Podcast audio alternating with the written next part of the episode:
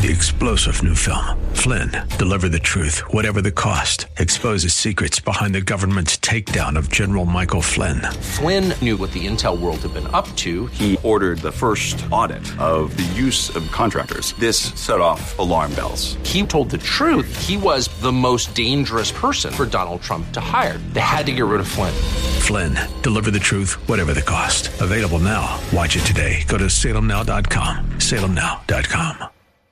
And now a word from one of our Bible Live sponsors. Our company is so proud and excited to sponsor the Bible Live. As a businessman, I have to make decisions every day about how to best invest time, personnel, and resources for the best return and results. The scriptures say there are two things on earth that will last forever God's Word and the souls of people. It's my hope that you, your family, your church, and perhaps even your business will pray about giving a tax deductible donation to the Bible Live at this time. Together, let's expand this historic broadcast of the scriptures to other cities across our nation. A sound investment for both time and eternity. You can donate by credit card at the Bible Live website www.thebiblelive.com or mail your check for the Bible Live to P.O. Box 18888. That's P.O. Box 18888, San Antonio, Texas 78218.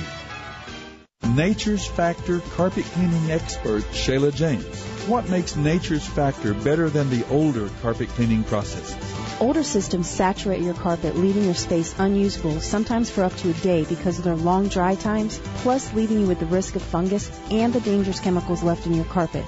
With Nature's Factor, our quick dry time makes your home or office space usable almost immediately, while our green solutions eliminate the possibility of fungus and are perfectly safe for your children and pets. Nature's Factor carpet cleaning for the 21st century. 831 3535.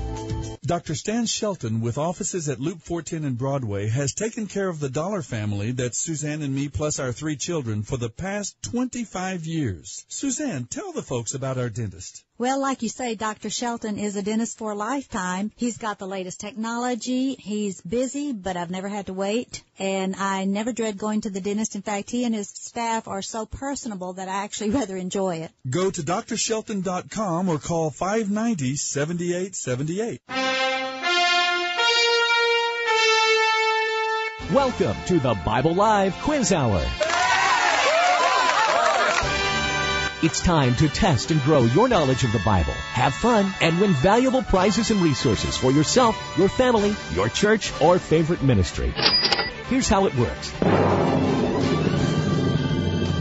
Listen to the Bible Live scripture reading program. Weeknights at 8. Not a program about the Bible, the Bible itself. Hear a 15 to 20 minute reading each weeknight. The entire Bible every year. Then on Sunday nights at 9, join us here for the Bible Live Quiz Hour. Soapy will ask questions from the past week's Bible Live leadings. You call in with the correct answers, and you win. It's just that simple. So get out your Bible, put on your thinking cap, and hit that speed dial. Because here's the host of the Bible Live, your Apache Indian scout through the book of books, Soapy Dollar.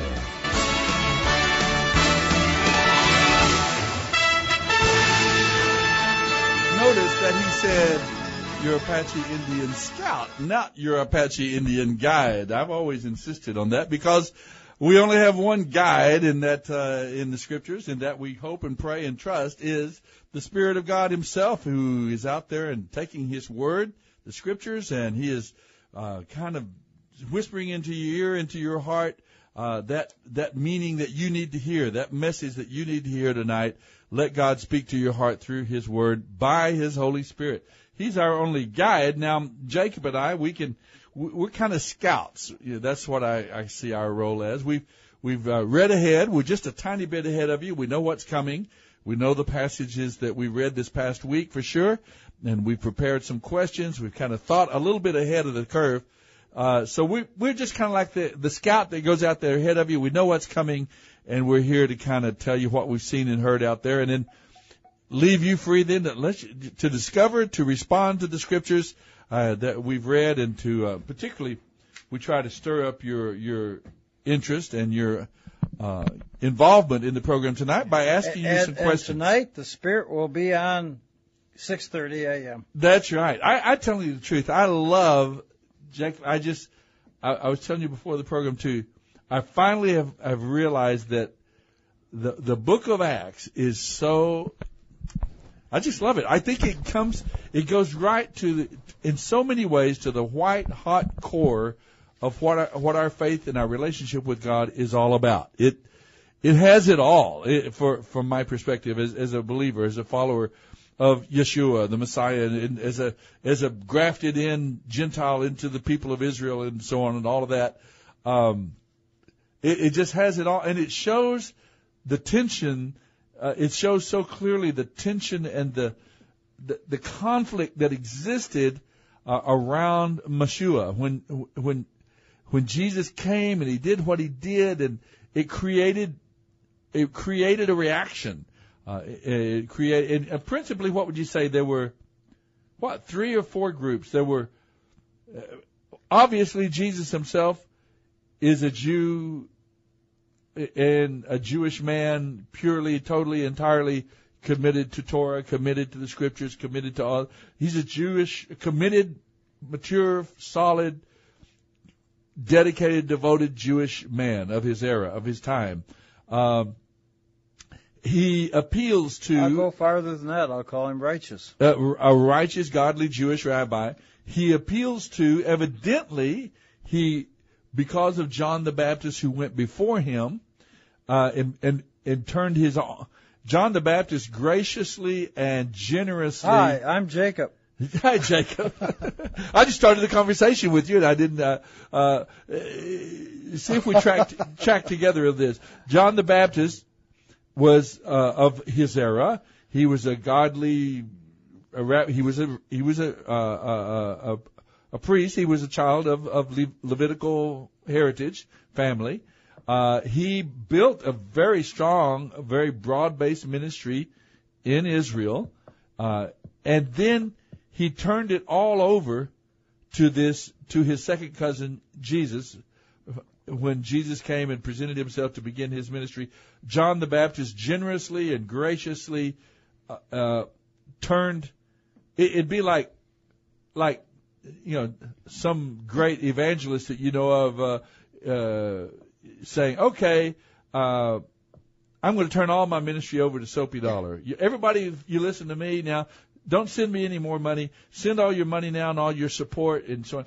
I want you to, I want you to start following him. You know, I'm, I'm, isn't that an amazing thing what John the Baptist did? I mean, if you put it in today's light, someone turning their ministry and, and saying, okay, follow him.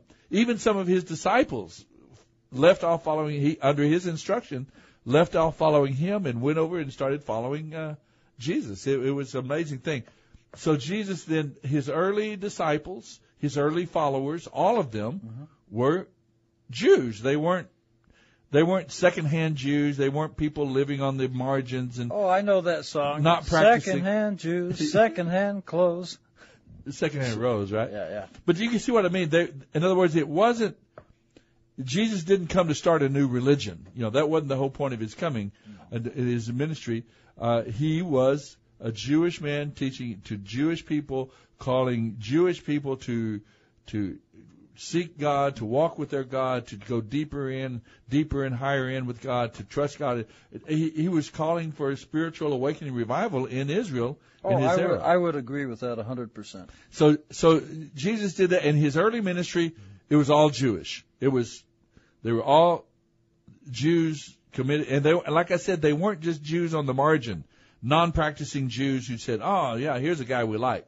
No, they were practicing Jews who loved Torah, who loved, who believed they, but they, they found, they saw something that this, they didn't see, sense that separation that this is something different.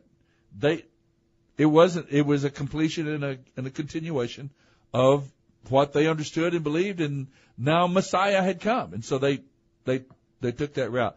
Somewhere in there though, Jacob, somewhere in that period, uh, after Jesus had, and had ascended, uh, Peter and John, and then later on the, uh, uh, and Stephen, and then and then the Apostle Paul or Saul converted and became the Apostle Paul. Somewhere in there, it this incredible transformation took place that it moved from being primarily Jews reaching Jews and and with the exciting news of Messiah and forgiveness and a, of a, uh, you know the basis of a continuation of somehow in there something happened that it moved out in the first place it moved out to to Gentiles. And and Gentiles began to be excited about the message uh, which was well, that shouldn't be that shouldn't have bothered anybody Jewish, right? In, no. in reality, no. Jews have never excluded anybody, and they've always wanted to. I I, I can imagine Jews through the centuries having having uh, conferences and having meetings to say, how can we get more Gentiles? How can we how can we reach the Gentile people with the message of of uh, Jehovah and the Torah and, and you know the how can we? Well, Soapy, you're hundred percent right and and the laws of God are very very clear. You cannot exclude somebody if they're not Jewish. That's not God's laws. But I will tell you this, and see the, the, some of the historical factors people are not familiar with. At one time, under Constantine, etc., it was a death penalty if somebody converted to Judaism. It was a death penalty for the person that did the teaching. So it, it became a very good thing not to ever try to convert. At one time, yeah. believe it or not, Judaism was actually a rival to Christianity numerically. I'm talking about not spiritually. And so, but what happened is when it became a death penalty, well, people started rolling up the sidewalk and saying, you know, this is not such a good thing. Maybe we'll just keep it quiet and keep it to ourselves. We're not looking to get killed. yeah, yeah. Oh yeah, and and that's part of what the now the Book of Acts doesn't reach in terms of its message in terms of the history, the period of history that it covers, it doesn't reach until the time of uh, oh, yeah. Constant, Constantinople, right. and, uh-huh. and it doesn't reach to that era. But still, you can see the beginnings of it, the tension that's building between this message uh-huh. that came, and it was enthusiastically grasped and held by, in first by by believing Jewish men and women who believed with all, and they didn't stop being uh-huh. Jews. Well, they stopped. They they believed with all of their hearts. They were continuing on. Yeah, nobody wanted the Messiah worse than the Jews. Exactly, and there and there are some who who thought this is Jesus, this is the Messiah, sure. and they they moved forward. Now they never saw themselves as separating from their beliefs or from their no. culture, from their so religion. I think it's a fair thing to say they never saw, saw themselves as separating. And and the early Gentile conversions, I think they. Do you think they had, from what you look at in the uh, Book of uh-huh. Acts, uh, did they have a sense that they were buying into the Jewish revelation? And its in its latest manifestation I would say, from my perspective, the answer would be yes. Did they get it? I think so. I, it seemed like the. Now, I, let me give you two two quick sentences on history. Uh huh. When the we all know that the first temple was destroyed by the Babylonians, right? Yes. Okay. Second by the Romans, right? Yes. Okay. 70 now, A.D. Well, but they were both born destroyed uh, they both destroyed the first and second temple on the exact same day in history. The first temple by the Babylonians in uh-huh. 586, that's, right? That's correct. And then in the Romans in 70 AD. Uh-huh. Uh-huh. But they're both born, destroyed on the very same day because the Romans are smart people. They knew the day. They selected the Is day. Is that right? Okay. Yes. Now here's the important thing. There were three laws under the Babylonians that could get a Jew the death penalty. One was having a Jewish calendar. These Two, are the Babylonians now. I'm, I'm talking Babylonians. Uh-huh. One, having a Jewish calendar. Two, circumcising your children. Three, having the Torah. Now, later on, when the Romans came in, they had a different type of setup.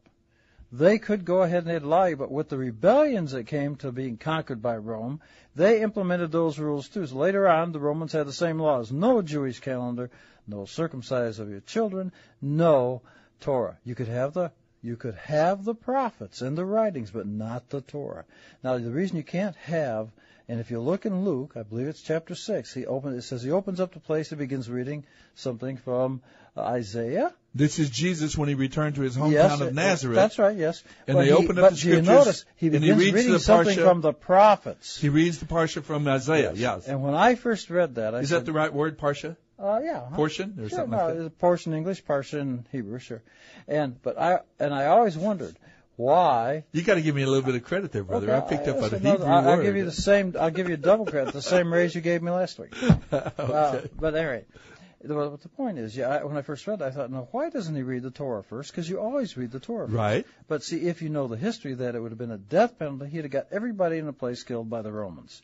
So he read the prophets. Yes. Now, knowing those kind of things, well, the reason you can't circumcise your children, that distinguishes the Jew, and it also places them under, at least they believe, a covenant. Uh, right? And you can't have a Jewish calendar because if you have a Jewish calendar, you know when to keep the dates, the festivals, the appointed times that God gave. So they and you so- realize the, how important those, what those Yes. dates and those That's right. festivals so meant. the Romans made, were wanting to squash all that. Now, initially they weren't that way, but eventually they became. It's like if if something were to happen in America and there was an o- overthrow, uh, if there was a conquering uh, culture over ours, I'm I'm assuming they'd do away with Christmas, with Thanksgiving, with uh, National you Day of Prayer, Yes, uh-huh, sure. with uh, Fourth of July would be they would they would try to either good- do away with them or you know punish anyone who celebrated them or Mm-hmm. Yeah. try to It's change good- them into something your, else. Your analogy is good. Okay. So you've got all that going on. So, and many of the Jews, and I will tell you a little secret. One thing that always troubled me, because when I read certain things, I wonder, well, how is it that uh, Peter and Paul are referred to in the book of Acts of being uneducated guys? See, because here's the history. Well, at least Peter, not Paul. Well, that's right. I'm sorry, Paul. You're absolutely right. Paul was educated. But see, in the time of Jesus, Yeshua, they memorized, and they would teach their children to memorize the entire book of Deuteronomy. Deuteronomy, yes. So they memorized it, and how they they made up a little played game. It's called a dreidel, and they would teach the kids. So when the Romans come by and look, and they say, "What are you guys doing?" Oh, we're playing a game. They have a little top there, and And they're how about they were the top. teaching and- the children to memorize the Torah. So all these guys knew the Torah. In fact, 72 plus percent of everything Jesus said is a direct quote from Deuteronomy. I love that, I, I, and I think it's so important that we understand that. Well, that's what we're. We better, I guess, get into the program. Well, we started right into our discussion, Uh, you, you, but you think? folks, welcome to the Bible Live Quiz Show. Uh, That's what we get into with this incredible, remarkable book of Acts. This this book of history that records those opening decades uh, of the of the movement that was set in place by the coming of John the Baptist and then Yeshua, Jesus of Nazareth, uh, with his claim to be the Messiah, to carry out the redemptive and complete the redemptive plan of God in time and space by becoming, as John the Baptist called him, the Lamb of God who takes away the sin of the world, uh, fulfilling and completing the redemptive plan by giving his life to as a substitute, substitutionary atonement, and and, and opening the door then in, in a graphic, clear way. It what it gave rise to was this explosion, first in Jerusalem, in in in Israel itself, and this and exploding out across the Roman Empire, and yet it, there there are political and religious and even economic factors, cultural and social factors that were in place that made this era so incredibly exciting and so amazing, and frankly, it, uh, disappointing in, in so You- many ways. you I know, I don't think Soapy, it was the God's reasons- plan to. One of the reasons the Romans did not like Jews, they considered Christians just a sect of the Jews. They didn't distinguish it. We'll see that in the text tonight. We're going Right. to get to it. And because Peter says, I'm a Jew, but we all know he's a Christian. But they, he didn't see himself different. He saw himself as Jewish Christian. And didn't the Romans, at the beginning at least, allow Christians to kind of exist under the umbrella of Judaism, but then increasingly it became clear that it wasn't No, so? no. Let me tell you what the problem is. Is that they, the Jews and the Christians, who the Romans considered simply a sect of the Jews, they didn't believe that Caesar was God. Right. They believed in the God of Abraham, Isaac, and Jacob, and you, they didn't like that. They couldn't have that because Caesar had declared himself God. Uh-huh. In fact, at one time, uh, the, the Caesar that was in power at that time had built a statue, a tall statue of himself, and placed it in the Jewish temple. This is before 70 A.D. Wasn't that who? Let me see. I think I know. Wasn't that the the really perverse, uh, immoral Caesar who had married his sister or killed his sister? Uh, I, yeah, Caligula? Caligula. I. Was it Caligula? Uh, it was. I think that's correct. They had a statue of himself And he, placed but, in so the, what you've got is you've got actually a statue of him as God in there. So and you'd have to have priests that would accept that. Well, this is why all the Levites were fired from the temple because they didn't go along with it. So he hired and put in his own priest. That's how that's how guys like Caiaphas got in, who's not a Levite. Anyway, so the point is is that that's what's going on. And so their objection to the Jews, to the Christians, was that they didn't accept Caesar as God. And I have the Roman laws that I have printed out, and I will prove it.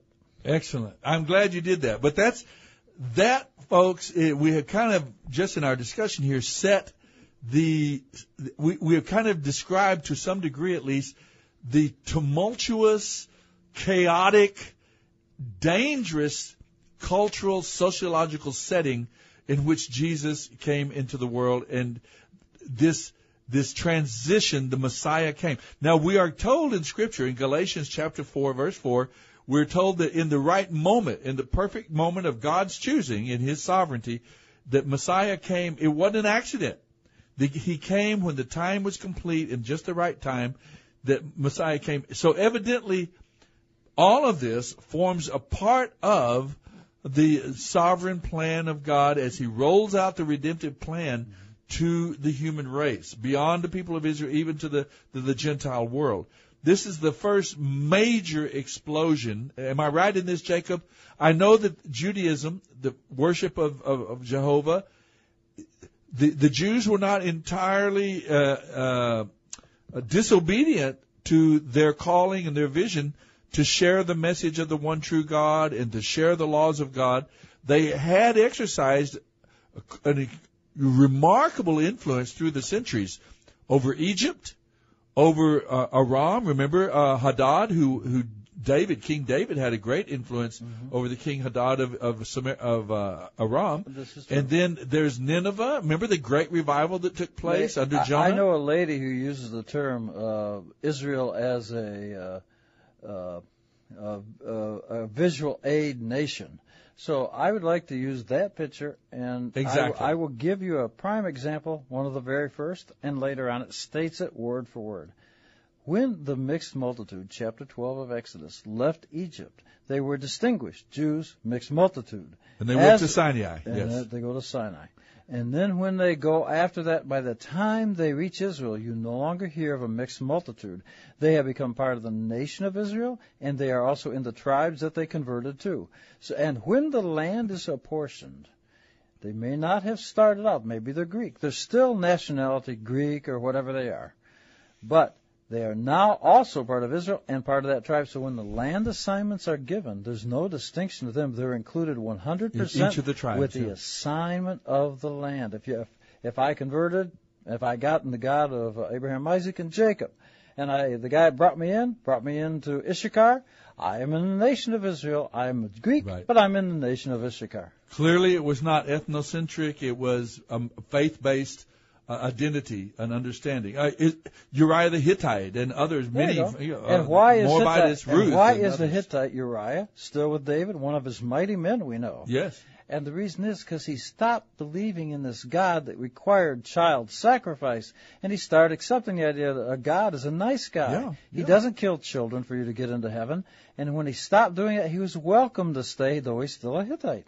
A- And that was a vision understood and accepted by the people of Israel, particularly those in the know, those who were committed to God and to the Torah. They understood that part of their function was to to to stand up for the one true God, to share the good news of. Uh, that, that's why remember uh, Elijah and the the captain of the the general over all of the armies of of Aram. Uh-huh. Um, uh, Na- uh, Naaman was his name. His Uh, name, right? yes, uh-huh. Na- I- I- I and know he you're talking about. he had a clear conversion there in the Hebrew Scriptures in in the Tanakh, Mm-hmm. And he converted and followed the one true and living God. And so we see Israel being true to that calling, but the, the, in, at some level, and sometimes dramatically so, uh, when they went into Babylon, boy, they had a tremendous influence over over Nebuchadnezzar and later on over Darius uh, under the leadership of, of uh, Daniel and the three Hebrew uh, young men. They had a great, great influence. So this, the, the idea of evangelization and reaching the world is not new to Jesus, Yeshua, and the New Testament. No. That was part of the calling and the challenge of the people of Israel from the very beginning to be that kind of influence the world and share, the, you know, be salt and light and so on. Uh, but I, think you would say with me that this explosion of of faith and understanding of, of the God of Abraham, Isaac, and Jacob, and, and embracing of, of the redemptive plan of God, probably this was the greatest, broadest explosion uh, and more permanent explosion around the world, right? Uh, That- one- that was set in place agree- by. I absolutely agree with you. It, it, I mean, of course, it's still in place. It's still function. It's still going on. But the price of it was, it seems like, to some degree, to me, kind of sadly, but maybe it's been part of the plan of God too. The price of that was this schism uh, between genuine, believing, uh, God-loving, uh, Jehovah-loving Jewish men and women, and and these new Gentiles grafted in, and the, and the believing Jews who grasp and receive Yeshua openly and excitedly and enthusiastically. That that schism that we see opened up in the Book of Acts, that kind of sadly, I, I and, And I and when we go through some of the questions tonight, I would like to address something, and I, I've already told you, and you Uh-huh. graciously allowed me to address it. Some of the things that's traditionally taught and read in the Book of Acts is understood by the Christians. I would like the opportunity to explain what it means from a Jewish point of view. and that's why we got you here. That's why we pay you those big, big bucks, Jacob. Yes, I got Love you, brother. We'll we'll get to all of that tonight, and we'll put some questions out there for you to answer from the Proverbs and from the Book of Acts, chapters four through sixteen. So don't go away. We've kind of gotten started here, revved up our engines, got into discussion, but we'll be sharing some questions. 340-9585. That's our phone number. We'll be right back. Well, Elizabeth and I went to Express Lube, and our experience was fabulous. We got in and out of there in literally 20 minutes. When we went to where we had got our oil done before, it could take us two hours. The service was very friendly. You can really trust them. They were super courteous. They vacuumed out the entire front of the car, which was surprising. I didn't Very expect nice. to receive that kind of service. And their name is their game. Express Lube is accurate for the name of their store. And with 23 stores, there's an Express Lube near you. What makes Rose Cleaners the best in dry cleaning? They do my laundry the way I like it. The wonderful customer service. Personal quality. I have some things I like done with my clothes that I ask for, and it's always done. They do good work. I just love Rose Cleaners. Very excellent customer service, and uh, they've made me very happy since I've been here. They've got friendly employees when you walk in, and um, they haven't lost any of my clothes in 19 years. Rose Cleaners, serving San Antonio for over 20 years. Hi, I'm Eric Galindo, Training Director for the FSI Training School. For individuals and businesses, we offer certification courses in CPR and First Aid through the American Heart Association. And also the Vehicle Safety Inspector course for the Texas Department of Public Safety. Courses are available every week for your convenience. Call me, Eric, at 210-314-2615. That's 210-314-2615. I want you to meet my friends at the Laptop Specialist. Pioneers since 1982 in serving the military, business, and personal computing needs of our city. Our ministry depends a lot on our computers. And whether it's repairs, service, upgrades, or even the purchase of a new machine, the James family and their great staff keep our equipment working, freeing us to do what we're called to do. Go to the laptopspecialist.net or call 344-4563. 344-4563 for their two locations. The Laptop Specialist. The days of just listening to your favorite radio station are over. Now you can be interactive with the KSLR app for your mobile device. Take part in daily and weekly polls.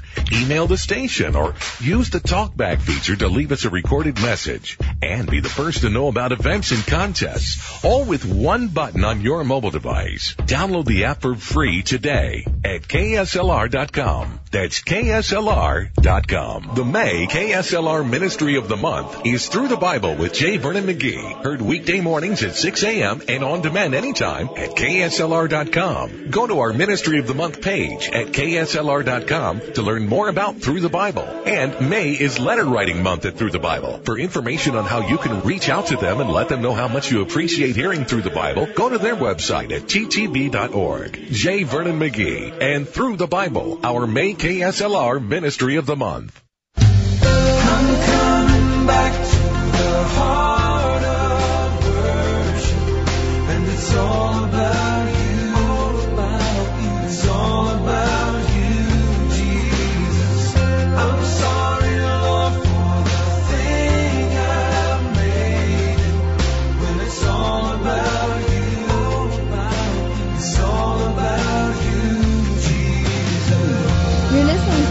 Live with Soapy Dollar.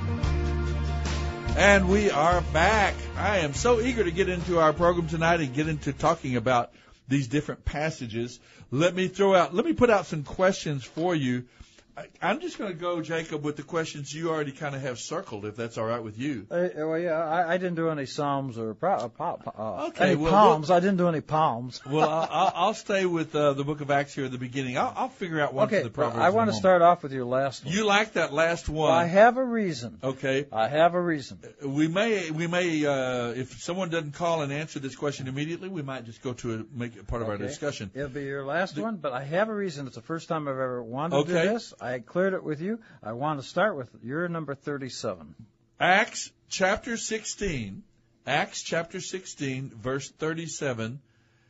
What happened to Paul in, and Silas in Philippi? If you remember the story of Philippi, and I'll give you a little bit, remember they got thrown in jail, the, the, they were on this mission journey. What happened to Paul and Silas? They were singing in the prison, eh, you know, and, so on. What it was illegal. It was actually You know what illegal. song they were singing? Illegal. Uh, I think it was uh, the old rugged cross. I No, it was Jailhouse Rock. okay. They were singing about the jailhouse rock. What happened to Paul and Silas in Philippi was illegal under the laws of that era, and Jacob is going to demonstrate that he actually actually has a copy of the Roman law of that time. I'm, I'm excited about that. And we're going to ask you why was it illegal? What made uh, what happened to Paul and Silas in Philippi? What made it illegal, and what how did it break Roman law? That's Acts chapter 16, verse 37. Uh, now, And, and number two is your number 15. See, I've Okay. even got it written on the copy. I got it right here. What vision was given three times to Peter in the city of Joppa? And what did that vision mean? All right. You should know this. I know a lot of you know the answer to these. You know the scriptures. What vision did Peter receive? Uh, in fact, it was, uh, it was at a, it seemed like it was at a f- siesta time after lunch or something. Uh, he, he received this vision from God, uh, three times. And the question is, what did it mean? It's found in Acts chapter 10, verses 11 through 29. Acts And I really would like Ten. somebody to do the, the one. number Uh, one. Uh, no, no. Six. The first question we asked, which was your 37, Okay. which is uh, why was it illegal what they did to Uh huh. Paul? Uh huh. And then I'd like to go to the number two, and then after that you're on your own because I and I also would like to get to why, really why Ananias and Sapphira, why they died. Okay. And I've also Oh, brought- that's very good. Where is I- that? Well, that one is uh, Uh, here I go, right here. One couple, Ananias and Sapphira, or Sapphira, however you pronounce it, they sold, you remember the story. They sold property and gave an offering of some of the money, falsely claiming that they were giving all of the money, all of the proceeds of the sale of that property. Right. What our question to you is, what happened to them? And then perhaps if you'd like to discuss a little further, uh, why did it happen to them? I think it's something that Jacob is going to shed some I light have on. brought the Jewish law. Okay, good. So what happened to that couple? They sold some property under the false pretense of giving all the money to the infant uh, follower, the infant church, uh, the new gathering of of believers and followers of Yeshua. They gave, they said they gave all of it, but they were only giving a part of it. And we want to know what happened to them, and then maybe we could go further and say why. Why did it happen to them? Now then, one other question. In the book of Acts, this is an important question to me for our, uh, uh, for believers, uh, uh, Christian believers tonight. In the book of Acts, when it records people being filled with the Holy Spirit. Now, all you got to do is go through the book of Acts and record every incident, every time it mentions that they were filled with the Holy Spirit. And and there are there are a finite there's six or eight different occasions you can find them, and and you can see what are the different things that happened. What were the different phenomena that accompanied this experience of being filled with the Holy Spirit? And my question to you is, in every sing, in every single case, there's one common result of being filled with the Holy Spirit. What is it? What is the most common result of being filled with the Holy Spirit in the book of Acts? Look in, uh, I'll give you an example of that. It's found in chapter 4, verse 31. Chapter 4, verse 31. Now, if you want to look up the story of Ananias and Sapphira, you can go to chapter 5, verses 3 through 11. so that's one, Uh-huh. two, three, four questions Yeah. out there from That's the book of Acts. Perfect. Let's go to our first caller of the evening. His name is Harold. We're glad to hear from you, Harold. Welcome. Soapy, You betcha. are y'all there? I can barely hear you. We're here. We're yelling at the top of our lungs. Okay, that's good enough for me. Okay. Okay, so anyway, yeah, you said something about Acts 5, um, Hananias and his wife. Ananias and Sapphira, yes. Yeah, and they're discussing money and everything. They sold some property Mm-hmm. and they gave an offering to the uh, the group that was forming, the followers of Jesus, and they gave an offering. They falsely claimed that they were giving all of the money, but as it turns out, they had given only a part of it. What happened to them as a result of that of that lie? So was the money the important thing? Is that what we're looking at? I can't. Uh, Jacob is going to give us a a little Oh, insight. well- what do you, do you think the money was the important thing? Well, What- let me tell you, like first, first tell us what happened to them. Well, you know, of course, the guy walked in and he said, "Yeah, this is all the money I have," and he died right there. How dare you lie to the Holy Spirit? And Wow. his wife, guys are waiting outside the door for you, Mrs. Uh, Ananias. And, it, and then his wife comes in a little Yeah. later and says the same thing, and she dies. You know what I I try to do because that piece of scripture is used to, I guess, to discuss money and what's going to happen if we don't do our money right. But I, you know, yeah, That's funny. I mean, for a it- long time, tragically. I think it's kind of funny, but It is.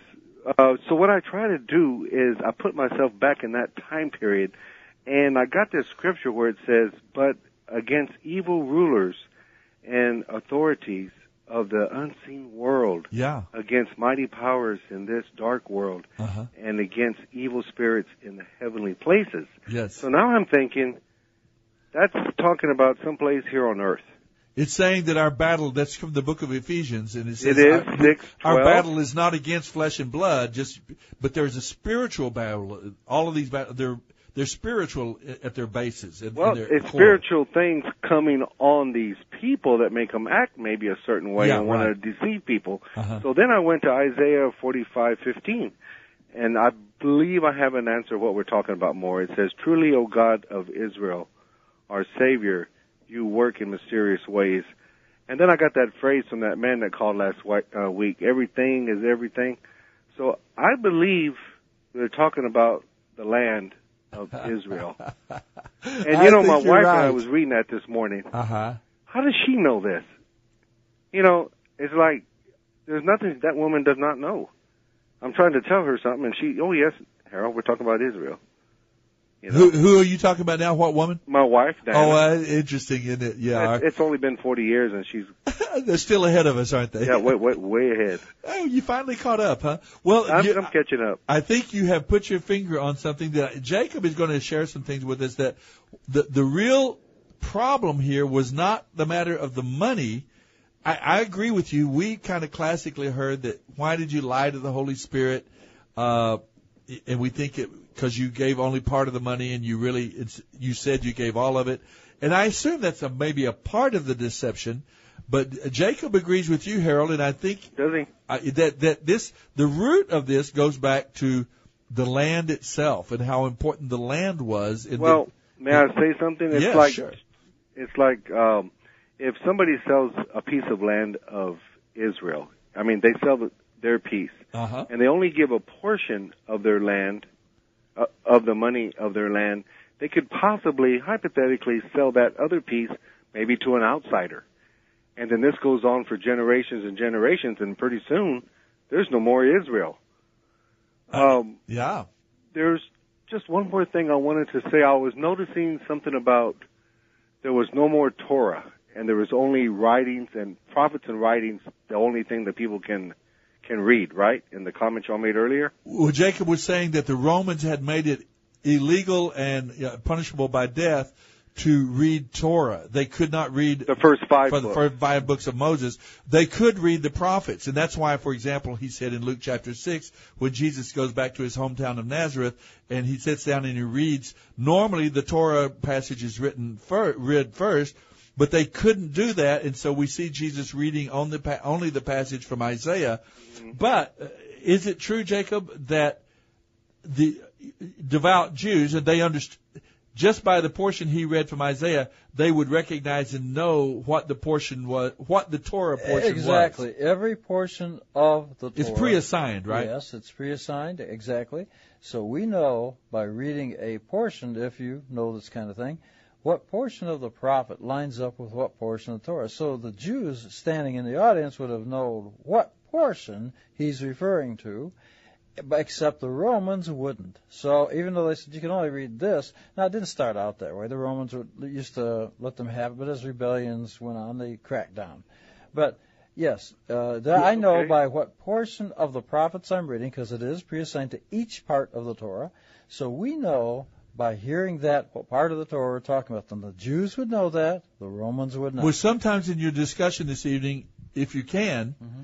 can you tell us what Torah portion matched up with that passage from Isaiah? Uh, you won't like it. Well, I might like it. You don't know. Uh, it was actually the portion. Harold, he said I wouldn't like it. What I- Well, that scares like me it. a little bit.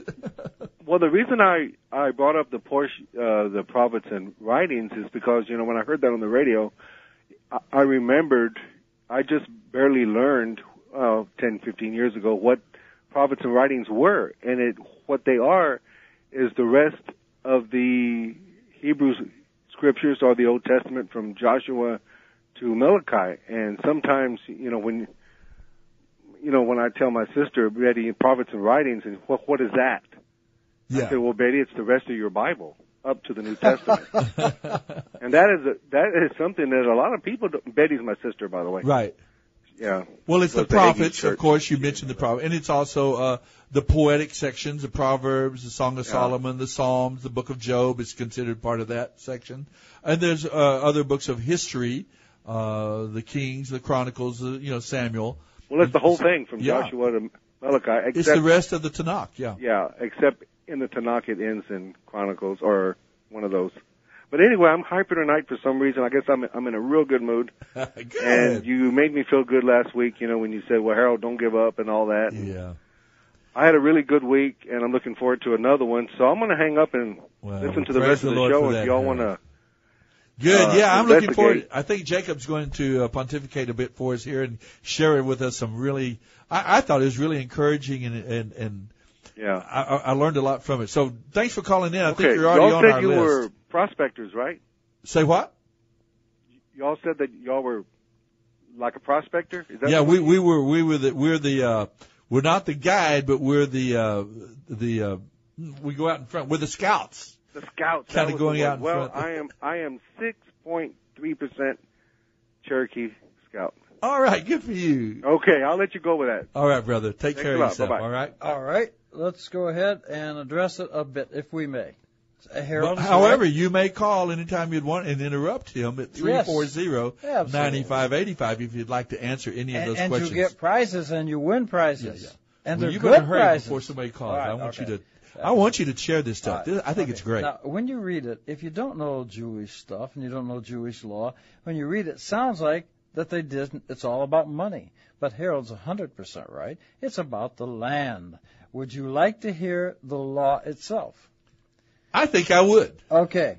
If anybody happens to have a Bible handy, they could actually turn to Leviticus chapter 25, and they could tur look at um, verse 14. Leviticus what? 25, Uh huh. verse 14. Now, I'm going to read this. It'll seem somewhat confusing. I'll read it in English, and then we'll clear it up real quick. Verse Leviticus 25:14 is what's going on. This explains what happened to Sapphira and Ani- Ananias. Ananias. Okay. Okay. If you make a sale, moreover, to a friend, or you buy your friend's land from your friend's hand, you shall not wrong each other. So you can't wrong each other. Corresponding to the number of years of the Jubilee, you shall buy it from your friend. He is to sell to you according to the number of the years of crops. If- Now, now, now, explain that. yeah, I'm going to explain the whole Okay. thing, but you got to have the last two sentences to make it make sense. All right. 16. In proportion to the extent of the years, you shall increase its price. And in proportion to the fewness of the years, you shall diminish the price. For it is the number of crops he is selling you. 17. So you shall not wrong one another, but you shall fear your God, for I am the God, your Lord. Now, this is what this is. By the way, this year. You, would you mind if I read that in this version? no, why would I mind? the same show. portion? It says, when you make an agreement with your neighbor to buy or sell property, you must not take advantage of each other. When you buy land from your neighbor, the price you pay must be based on the number of years since the last Jubilee Okay. year. And you're going to explain that to us. I am. And the seller must set the price by taking into account the number of years remaining until the next year of Jubilee. Uh-huh. And the more years until the next Jubilee, the higher the price, because that's the the more years of fruitfulness and, and harvest that they'd be able to get from the land. Mhm. So the higher the price. Uh, the fewer years, the lower the price. After all, the person selling the land is actually selling you a certain number of harvests from that land. Show your fear of God by not taking advantage of each other. I am the Lord your God. Is that a fairly good? I kind of a think modern, that it, it certainly is close enough. Sure. Okay. Now, here's what we're saying. Picture Ananias and Sapphira. Okay, here's what happens. It's not about the money. If I, the land of Jubilee is today, this year is called a Shemitah. Shemitah in Hebrew means release. It's the year of release. This is the one out of seven years in Israel. You always, the seventh year, you don't plant, you don't harvest, you let the land rest. Okay? Now, when you get seven Shemitahs, you come to what they're translating as the word Jubilee. In Hebrew, it's Yovel. But 49 years plus one. 49 years. The years. 50th year. And on the 50th year, It's a year of Jubilee. it's a year of Jubilee, but that's when all the land returns to its previous owner that was given to them originally by Moses and assigned by God. So you don't really sell land, you lease it in a way, right? You could, you, it's proper to think of it as a lease. Now, and if you look in uh, the Acts chapter five, where it talks about Ananias and Sapphira, they're talking about they sold a possession. The deeds in Israel call land a possession. How about that? They call it possession. So you don't own the land; God owns the land. Okay. All right. So I like that. That's kind of a Native American view. Uh, okay. Apache or Navajo or whatever. The, the, nobody owns it. This is whatever. All right. It so kind of resounds with that. now, me. let's say I'm going to make it real simple. Let's say I'm going to sell you uh, my piece of land for I'm really leasing it, as you say, for let's see, that's 50 years. Let's say I'm going to pay one thousand dollars per year. Okay. I give it to you, and you pay me your fifty thousand dollars. Uh huh. That's one thousand for each year, because that's for the crops. Let's say. Uh huh. Now it's a little more technical, but I'm leaving the technical stuff if we got to get to it for later. It's not every seven years the land reverts back to the original No, owner. It's no. every 50 years, That's right? correct. Okay, Uh-huh. okay. But we're going to sell it based on seven times seven Shemitahs or seven releases. I got okay? you. Okay. So now, let's say you kept the land for 25 years. You've used up 25 of the 50,000. And now, let's say that you come up with, uh, you won the lottery, whatever.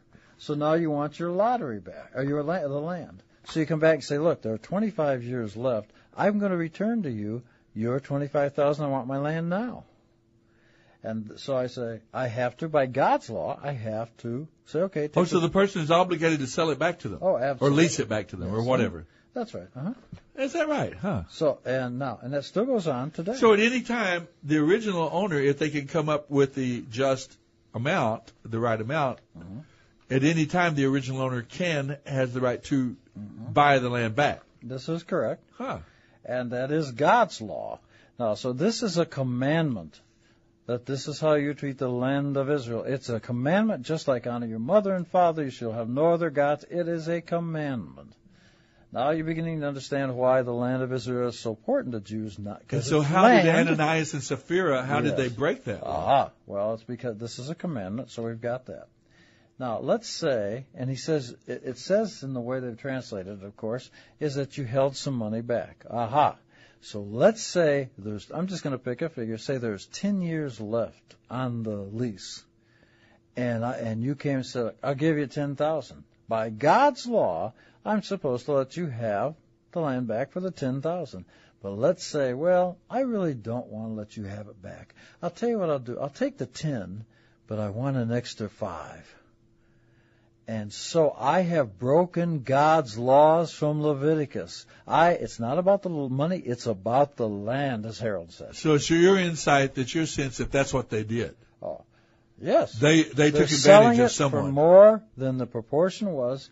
As it says, is in proportion to the extent of the years you shall increase the price, and in proportion to the fewness of the years you shall diminish the price. And they gave, they donated the correct amount, but they kept that portion that they had Because charged over. because it's not about the Ah. money. Because they sold, they broke God's laws. Because they sold the land for more than what was paid, and they and they should have only sold it for the exact number of years left. But they said, well, we're not going to let you have it back unless you kick it, made a little kicker here. So they kept that because they couldn't tell everybody, Peter and everybody, that I didn't follow God's laws. I made a little extra for I let the owner of the land have his land back. Well, then look here in chapter 5, book of Acts, chapter 5, Peter ah. says to Ananias, ah. Ananias, why have you let Satan fill your heart? Ah. You lied to the Holy Spirit Aha, and you got it. Kept you Uh-huh. kept some of the money for yourself. Yes. The property was yours to sell or not to sell as you wished, and after selling it, the money was also yours to give away. How could you do a thing like this? You were not lying to us, but to God. And There you go. and so uh, you would understand then why, at least superficially, Mm-hmm. us Gentiles reading that passage, we don't know all of this background that That's you're right. talking about, right, sure. and we go, huh, they just They they, kept were the just money. lied about their offering. If you read it and you're not familiar with it, as the Romans wouldn't be really familiar with Jewish law, let's say. They're familiar with Roman law, not Jewish law. But it, what they're doing is they're saying you did something against the commandments of God. You sold the land. You, you it should only have been a thousand for the remaining years, if it's a thousand per year.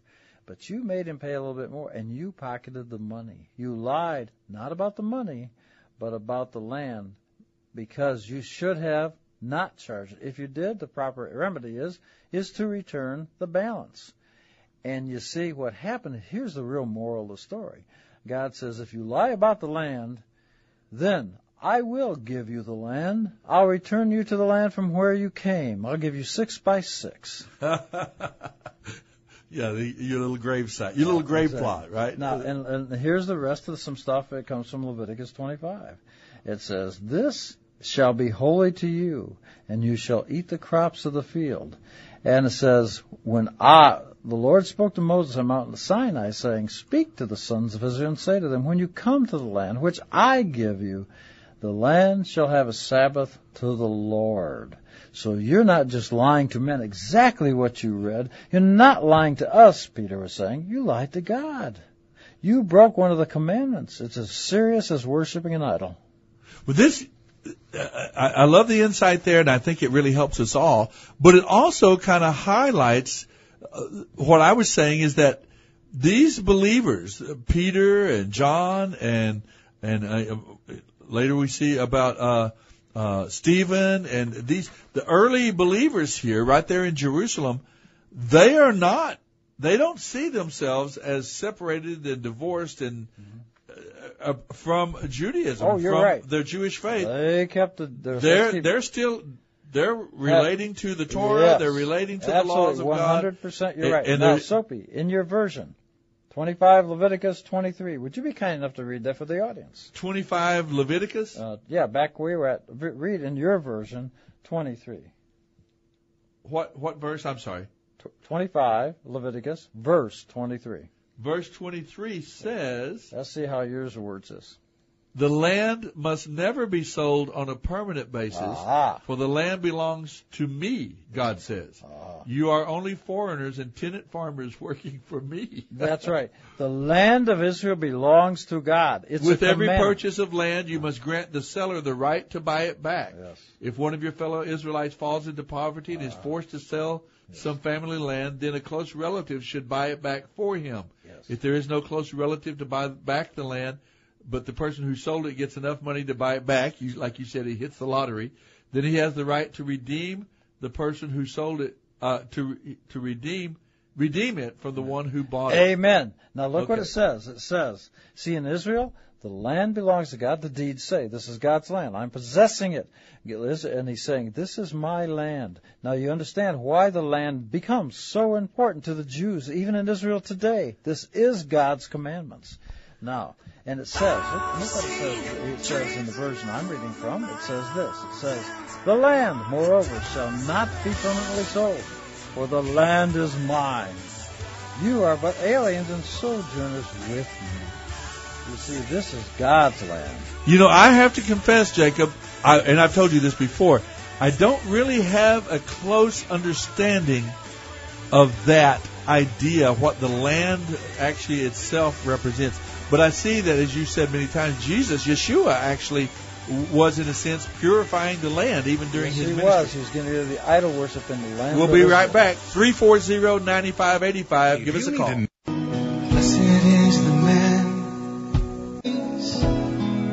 His desperate heart. They are a light, a strong, sure light. You're listening to The Bible Live with Soapy Dollar. Sometimes I call out your name. And we are back. This is the Bible Live Quiz Show. We've really had a great time talking about uh, Acts uh, chapter, what was it, 23 there when we talked about Ananias and Sapphira and getting a sense of what is happening in the book of Acts, this clash of cultures, the, the, the sociological, cultural chaos that, that, that, that existed in the land of Israel at that time with the Roman domination and the corruption in the Jewish uh, religious system and the, the problems that they were having. And right in the middle of all of that comes Yeshua, comes the claiming to be the Messiah and carrying, fulfilling the prophecies of the Hebrew Scriptures, and and it, just creates this era, this time that is so exciting and thrilling to see with difficulties and with struggles and challenges, but at the same time with this incredible potential as the message of the gospel uh, explodes out across the, the Roman Empire and thousands, even millions are swept into God's kingdom, into faith in Jehovah, into in, and faith in the God of Abraham, Isaac, and Jacob. It, it's just a remarkable time, and, and I, I, I know Jacob is agreeing in what an incredible time it was. And so we're going to go now. I'm going to go and visit with. Uh, let's bring Robert, the first of two Roberts, up on the line with us. And then we'll go to second Robert. Robert one, and then Robert two. Hi, Robert. Hi, am I Robert One? You are Robert one. Okay. Uh, glad to hear uh, from you. Hey, I, I was at the uh, National Day of Prayer at the City Hall steps. Oh, good. Thank and, you, uh, Robert, for I coming thought that out. was pretty special. It was, wasn't it? I enjoy it every year. Just that special time of prayer and the intercessors that show up there. There's some really great men and women who pray all year long, and I, I enjoy meeting with uh, women's neighborhood prayer, and and there's some other ministries that they're really dedicated to prayer. If someday we're going to see Robert that these these intercessors, these men and women who devote themselves to prayer, not just devotional prayer that we all do, but prayer warriors ministering in prayer and interceding for our city, we're going to find out how what a blessing they are to our community, and to our our, our state. You know, uh, I, I really and I love the National Day of Prayer because it gives them a time to to kind of celebrate their their their ministry. You know, their calling to pray. But anyway, thanks for coming out. I, I hope you did enjoy it, and uh, uh, we'll be. That was year number thirty. Got a, another one under our belt. San Antonio is a very special place. Isn't it? Uh, what did you think of all the is- Israel flags out there, and all the Hebrew roots believers and and uh, messianic believers who were Yes, there? yes, and I the, saw the ladies who blew the shofars. the shofar that we began the, the day, the time of prayer with. And, and did you notice the? My wife noticed this first. She said, I, "There's something missing," in, in, in us. So we thought about it for a second, even while we were standing at, up on the on the podium there. And all of a sudden, we both realized we missed our demonstrators. Every year, there's always been demonstrators, people who are there to to demonstrate against the day of prayer and so on. Uh-huh. They didn't show up this year, and I kind of missed them. I think they may have all been converted by now. That's great. I don't I. I was but- I was at this midrash uh, on Shabbat, and Uh-huh. we we read the portion of Wayikra, which is Leviticus uh, 25 through 27, and I I I made the the comment that the year of release is uh, L E A S E. It's a lease. Isn't the land that is, The land is leased. We are we are tenants, and then at at uh, Yobal Jubilee, we it is re released. I like that. I have I didn't put that together, but uh, how did the people respond when you commented on Well, that? the, the funny thing in the movement, which I call the Hebrew roots movement, a movement, the funny thing that's happening in the movement, and I think Yaakov can relate to it, is everybody's got an opinion. And when everybody's got an opinion, what I find as I as I go through this process and, and, and learn about it, I find there's a tendency that people aren't very good listeners. Uh, people are more talkers and less listeners. But it says in Proverbs that uh, the beginning of wisdom is you have to list, you have to hear first Yes. before you really weigh in and have an opinion. Yes, I, I agree, and and I have noticed. I you know, I can't tell you what I've noticed that we kind of have a we have a tendency to when someone shares something. I, in fact, is I even had a conversation with my children this last week, and I was desperately trying to tell them something that was deeply ingrained in their father's heart, something that I felt so important that, that God was actually had taught me, and I was so excited about sharing it with them. But they seemed only interested in listening to the point that they could con- con- contradict it. Uh, we're we're critics, you know. We're we're listening to the point that we can show the weakness of it and share. Oh yeah, but but you know yeah, that's, but that's not a good sign, Soapy. No, it's I mean, not. I mean, Yaakov can relate to this because you have the four sons. You have the righteous son, and you have the the, the son who's too young, and you have the son who's not very bright, and you have the son who's wicked.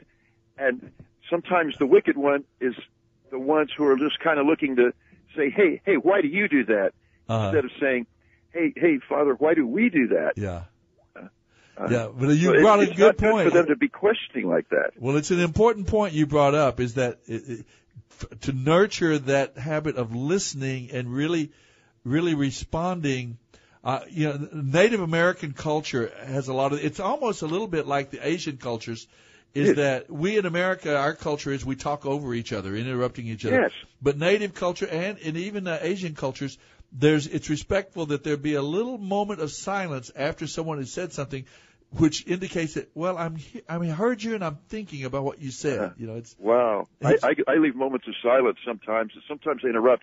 But one one last thing. I- It was the, it's the Mount St. Helens uh, anniversary, oh, and I was just looking at the Native American uh, uh, meetings for that mountain. It was like the place of smoke or the, spa- the place of fire. up in Oregon, right? And but it's amazing how it, it starts with the letter L. Both of them start with the letter L. But it's amazing how much the Native American languages so often seem to be very clo- Hebraic. Is that right? huh. Yes. Fascinating. Uh, you, y'all can go on the internet and see what the real name to Mount St. Helens is, and it, it, it, there are a couple of names for it. Start starts with the letter L, and it, it almost sounds like Hebrew. I'll be. I'll be. But, Did- now, anyway, was- I'm gonna I'm gonna let I'm gonna let you go and Okay. go on to your next Robert. Is that mountain? Is that mountain that you just mentioned? What do you call it? You, uh, uh, St. Helens. Is that in? Do you remember? Recall if it's Oregon or Washington State? It's in Washington State, but it's closer to Portland than Seattle. I see. But it's it happened in a Shemitah, and it happened in the time of the Omer, uh, the count of the fifty. During the And, 50 days, uh, yeah. And another earthquake happened in Chile this year, also in Shemitah, also in the time of the Omer, I'll be. uh, the, the count of fifty. Well, thanks to what Jacob shared with me last week and with all of us about those 50 days and about the, you know, the Pentecost and the Omer, I understood uh, exactly what you're saying. So that's these, great. These volcanoes are spectacular events from heaven because it's described that there will be smoke and fire and lightning, and these these large volcanoes actually create lightning inside of them. There are pictures on the internet of it. Wow. So it it's it has something to do with the Heavenly Father and and the, the ages that ages that we're living in right now. Robert, thanks for calling. That's uh, uh, uh, it's very provo- provocative, very interesting. I can't wait to get to uh, on the Google and, and look up Mount St. Helens and Yeah, kind of get an you, insight. Thank you, Robert. Thank you for calling. I would run over and get Robert number two, if we can. Robert number two, are you on the line with us? Yes, sir. I'm Robert- really enjoying this conversation. Robert I- number I one is barely Robert number one has set a high standard for you now. So come on through, Robert. Yes, sir. Yes, sir. Well, I just get, you know, well, we're talking about eschatology and stuff like that. I would like to point out one thing that, that Jesus said, because there's, there's a bunch of different eschatologies out there, you know, and, and whatnot, and, and I like to listen to everybody, Sure. you know. Eschatology, And- just I- for I just, for our other listeners, eschatology. We're talking about the last times, the end Yes. times, sort of uh messages. Yes, sir. Okay. And there's a big movement now saying that the last days were, it meant the last days of Jerusalem. And then there's other people that say this. And I, I like to listen to everybody. I just Uh-huh. don't like it when people say, they, they shake their fist at me and say, I have to believe it this way. That is, that's Well, kind of, a lot of that going culty. on, there, isn't there? Yeah. yeah. So, but I would like to point out one thing that Jesus said. He said, I I believe it it was Acts 1 or 2 Uh huh. And and uh, the disciples were there, and, it, and he was rose and everything. And they go, "Now will you restore the kingdom?" And Jesus said, "It hasn't been given to you to know the times plural and the times season that my Father has set, but go." So I would like to say there's going to be times and there's going to be seasons, and I don't believe I believe now we're going to see uh, uh, many things. And one thing I, I, I, the reason why I called in was because you mentioned the land, that God owns the land. And I want to say the prophetic picture of the land has to do with us getting a hold of the inheritance that the Lord has left for us now since his, uh, since his ascension. And his inheritance is, at first says, I no longer call you slaves, but I call you friends. Oh, I love and not only that. that, I love and I call passage. you heirs. So it goes from a slave, you're working to earn, then all of a sudden, no, now you're you're you're uh, sons of adoptions and you're heirs. And in the Levitical, uh, among those who were in the Levitical law, if you adopted somebody, you could never forsake them, no matter what. You had to keep your word, and it's so strong that we are sons of adoption, not to ever be forsaken. Yeah. That the Lord cannot break His word. He has adopted. If we've truly been adopted, He cannot cast us away. Yeah, and uh, along with that, An adopted son cannot be disinherited or disowned. Isn't that right, Jacob? Uh, Under no, Jewish uh, law? this is true. Okay. Okay. Go ahead, Robert. I, okay, that's awesome. I, I- y'all can break in anytime you want to. So, at, at, at any rate, uh, what what I what and what I believe that the land represents now is the culmination of the Lord's return when He spoke of, and this is just what I feel Uh-huh. reading from the Word. I'm not trying to make everyone else, you know, sway Sure. what I believe, but just what I've gotten out of the Word is that they shall mourn for Him they pierced like a firstborn son. And it, if you read in that, that part of the scripture, it says, in that day, the nations shall come, but the Lord shall come and rescue the people there. And then, then they shall believe. Now, there are many Jews believing now, Yes. but I, I believe it's, it's going to be the culmination, the, the crescendo of the Lord's return. And if you look through scripture, there's, there's three things that, that, uh, that stick out to me was that when in the New Testament, I'm going to go into the New Testament, Uh huh. in, in Romans 11, where Paul said, look, if the casting away of the Jewish people meant salvation to the entire world, what will it mean when their full inclusion comes in? Wow. In other words, the remnant that's left over that's still alive, he goes, but life from the dead. And I truly believe that will be when the Lord shows up. And again, Jesus said, I, I found a treasure. There's a man, he found a treasure. He left the treasure behind to go and to buy out the entire land. And after he had bought out the entire land, then he came back for that treasure. And I believe it's a prophetic statement. If those who were kind of listening to what he said, it's a prophetic end time statement of what he's doing. He, he left the, the, the Jewish people that he had, he left it behind to go out and, and gather, go out to the world and purchase the whole world. And when he was done purchasing it, he's, it, by what I'm reading by the scriptures, he comes back and that's when they, that's when they totally believe. And, and along, the last one I'll point out is when the story of Joseph, how he was, uh, he was rejected most part by his brothers. He was sold into slavery. He was thought of as dead. He, but Joseph became the savior of the world at that known time. Yes. To all, to all the tribes that, uh, you know, uh, the, the heathen, whoever, he became this, because of what he knew, the, the, his relationship with the Lord, he saved it. And then after he saved the whole world of that day, then he came and sat down with his brothers. And I believe it's all in Oh. God's divine uh, conspiracy. Robert, you uh, If you you really you encouraged me tonight. I, I I like that a lot. I'll I'll definitely take it seriously and, and search the scriptures and and remember that picture we have in in this marvelous individual named Joseph, and Yes. and that really uh, seems and, and it's, it's a, it's a, and it's throughout even in in the New Testament. There's Yeah. things about how he go the the he go someone goes out and purchases the entire thing, and after he finishes purchasing the entire thing, he comes back for that one little thing, you know. Uh-huh, yes. And it's like it's a it's almost to me like a divine conspiracy. And, and God knows what He's doing. And I'm very excited to be living in these times. I love you guys. Thank, Thank, you, you, Thank brother. you for your Robert. show. That was so nice to call in and share that with us. That was. I'm anxious to kind of hear Jacob. Does that any of that Yes. resonate with you? in Of course, uh, it's a beautiful. You, I thought you've mentioned something like that before. Yeah, in fact, it's clear that both our Roberts are pretty well familiar with a lot of Jewish teaching. Uh huh. Well, this passage, and you in particular have talked about this idea that that that perhaps the time of the time of uh, the Jewish uh, people uh, might part of that problem that we're we're kind of highlighting as we look at the Book of Acts.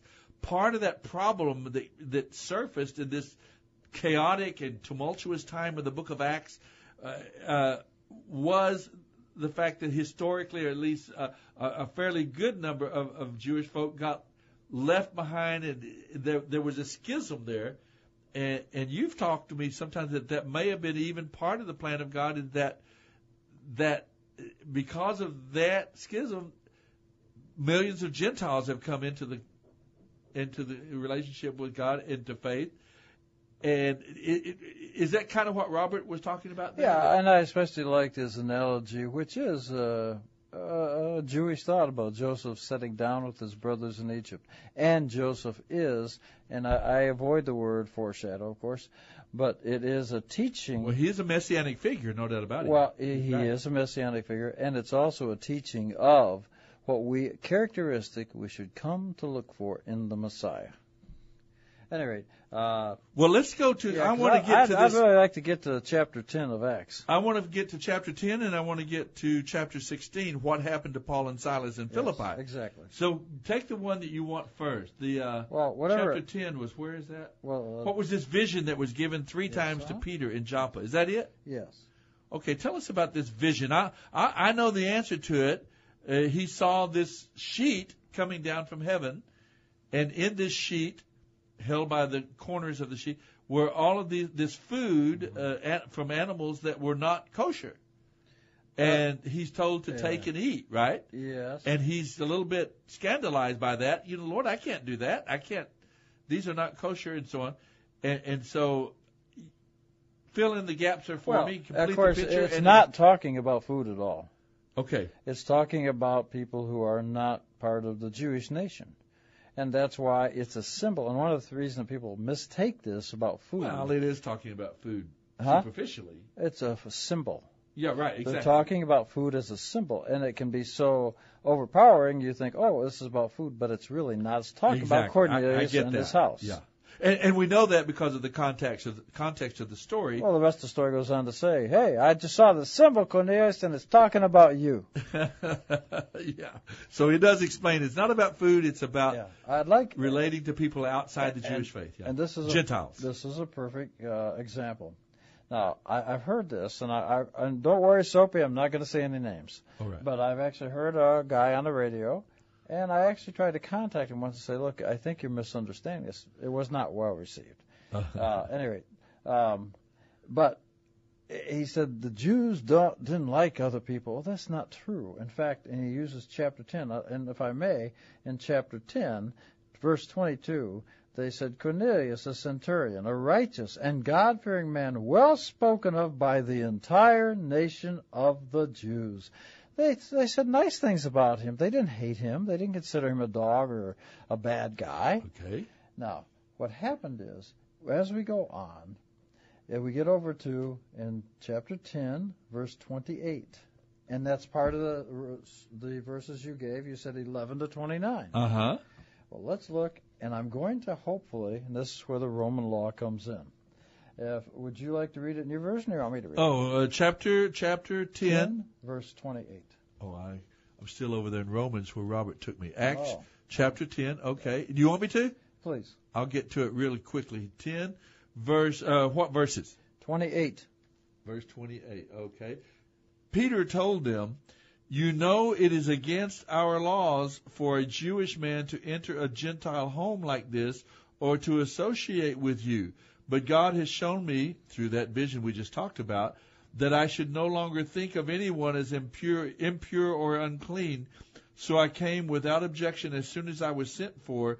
Now tell me why you sent for me. And you are talking about the part where he says it is against our laws yes, for a Jewish man There to enter is- a Gentile there home. is not, nor has there ever been, a Jewish law that prohibits Jews from talking with Romans or anybody else. How That's about a going mis- into wait, the wait, wait, wait, wait, wait. That's a misunderstanding. How about going into the home? Absolutely not. Okay, okay. So what we got here, and I'm going to show you something.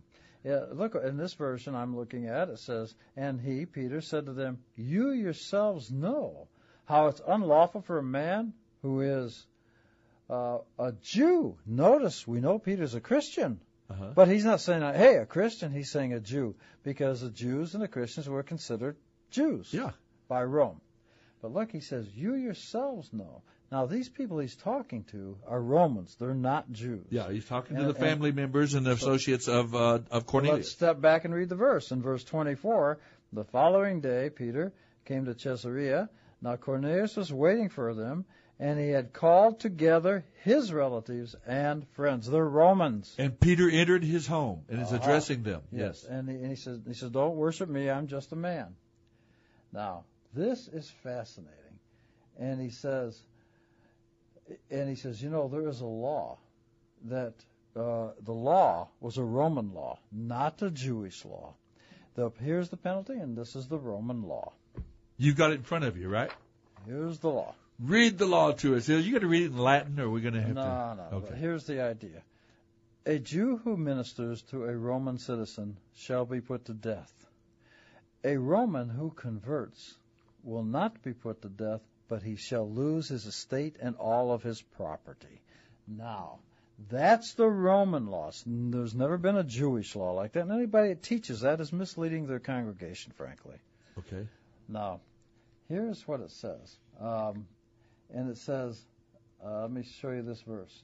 And it says, uh, I came, verse 29, I came without uh, raising an objection when I was sent for.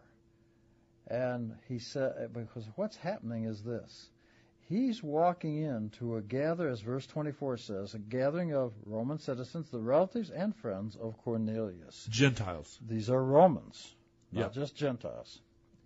And he knows Peter is saying, Look, you've called for me. I came. But I will get killed for this. But I'm more concerned about you all because you're going to lose everything if you allow me to talk to you about Jesus and God and etc. He's giving them a heads up. Yes. And he says, you, and he, it, now let's go back and look at verse 28. And, and Peter said to them, You yourselves know how it's unlawful for a Jew. He's not talking about Jewish law. He's talking about Roman law. Now it is in mine. It says you know it is against our laws, and we don't know who Well, our laws. Re- our would be something placed upon the conquered nation of the Jews. okay, Now, what it's saying is, you yourselves, these are Romans. They but there was know- no Jewish law about this. No, no, none, none whatsoever. And so what he's saying is, you yourselves know the, this law. Well, they know the law because it is a Roman law. Yes. They would not know Jewish law. Now you may say, well, they live around Jews, they got learn something. Well, maybe they did, but that's not. He says, you yourselves know. Well, I appreciate Peter giving them that heads up and Yes, being hon- strong, honest and, straightforward and, with them. And he identifies himself as A Jew. a Jew, not just a Christian. Uh-huh. Now, and then he says, "Look, if I what the Roman law is, that it, there's a law that we, I'll be killed." Now, how does that tie into the first question I wanted to address tonight, which is year 37? It says, "What happened uh, to Paul and Silas in Philippi?" Was says- illegal. That was illegal. They were they were arrested and put in jail. Aha! This is our our actual text proof from the book of Acts. Okay. It's sixteen thirty-seven. He had, they say, "Hey, you put us in here with a beating. You were not allowed to do this to a Roman citizen." You notice uh, Silas and Paul didn't say, "Hey, we're Jews," because had they said that, there's no law against that. They could not do it to a Jew because you could do no physical harm. Even the Roman government could not do physical harm to a Roman citizen. You could do it to a conquered citizen, a Jew. So the Romans had a law for how they're dealt with, and the Romans had imposed a law upon the Jews. And when I, I heard this taught just recently, as I said, I actually tried to contact the gentleman, and I tried to explain to him he's got it wrong, but he had it in his mind that Yeah. anytime you read something about Jews, it's always a bad Jew. Well, there's a lot of that going around. Listen to this in, in the book of Acts, chapter 16. Paul replied, You have publicly beaten us without a trial and put us in prison. We are Roman citizens. There you go. So now they want us to leave the leave secretly? Yes. Certainly not. Let them come themselves and release us. Well, that's so right. they had him over That's a barrel, exactly right? right. Peter is telling them, I get killed, you lose everything. They can't do anything Yeah. physical to you. Remarkable, remarkable. Folks, the book of uh, Acts, remarkable book. Thanks for joining us tonight. So sorry that we're out of time. Join us The next Bible Sunday night for our next program. restore Bye bye. Bible to our culture and is brought to you by Cru Military Ministry. Mailing address is P.O. Box 18888. That's Box 18888. San Antonio, Texas 78218. Hear the entire Bible every year on the Bible Live, weeknights at 9:30 on this great station. Then join Soapy every Sunday evening at 9 o'clock for fun, inspiration, and valuable prizes on the, Bible, Live Quiz Show. Visit our website, BibleLive.com. That's BibleLive.com for more information about Soapy and the Bible Live broadcast. You may also order materials at the website and make tax-deductible donations to help Cru Military minister to our military personnel and broadcast the entire Bible every year to America and the world.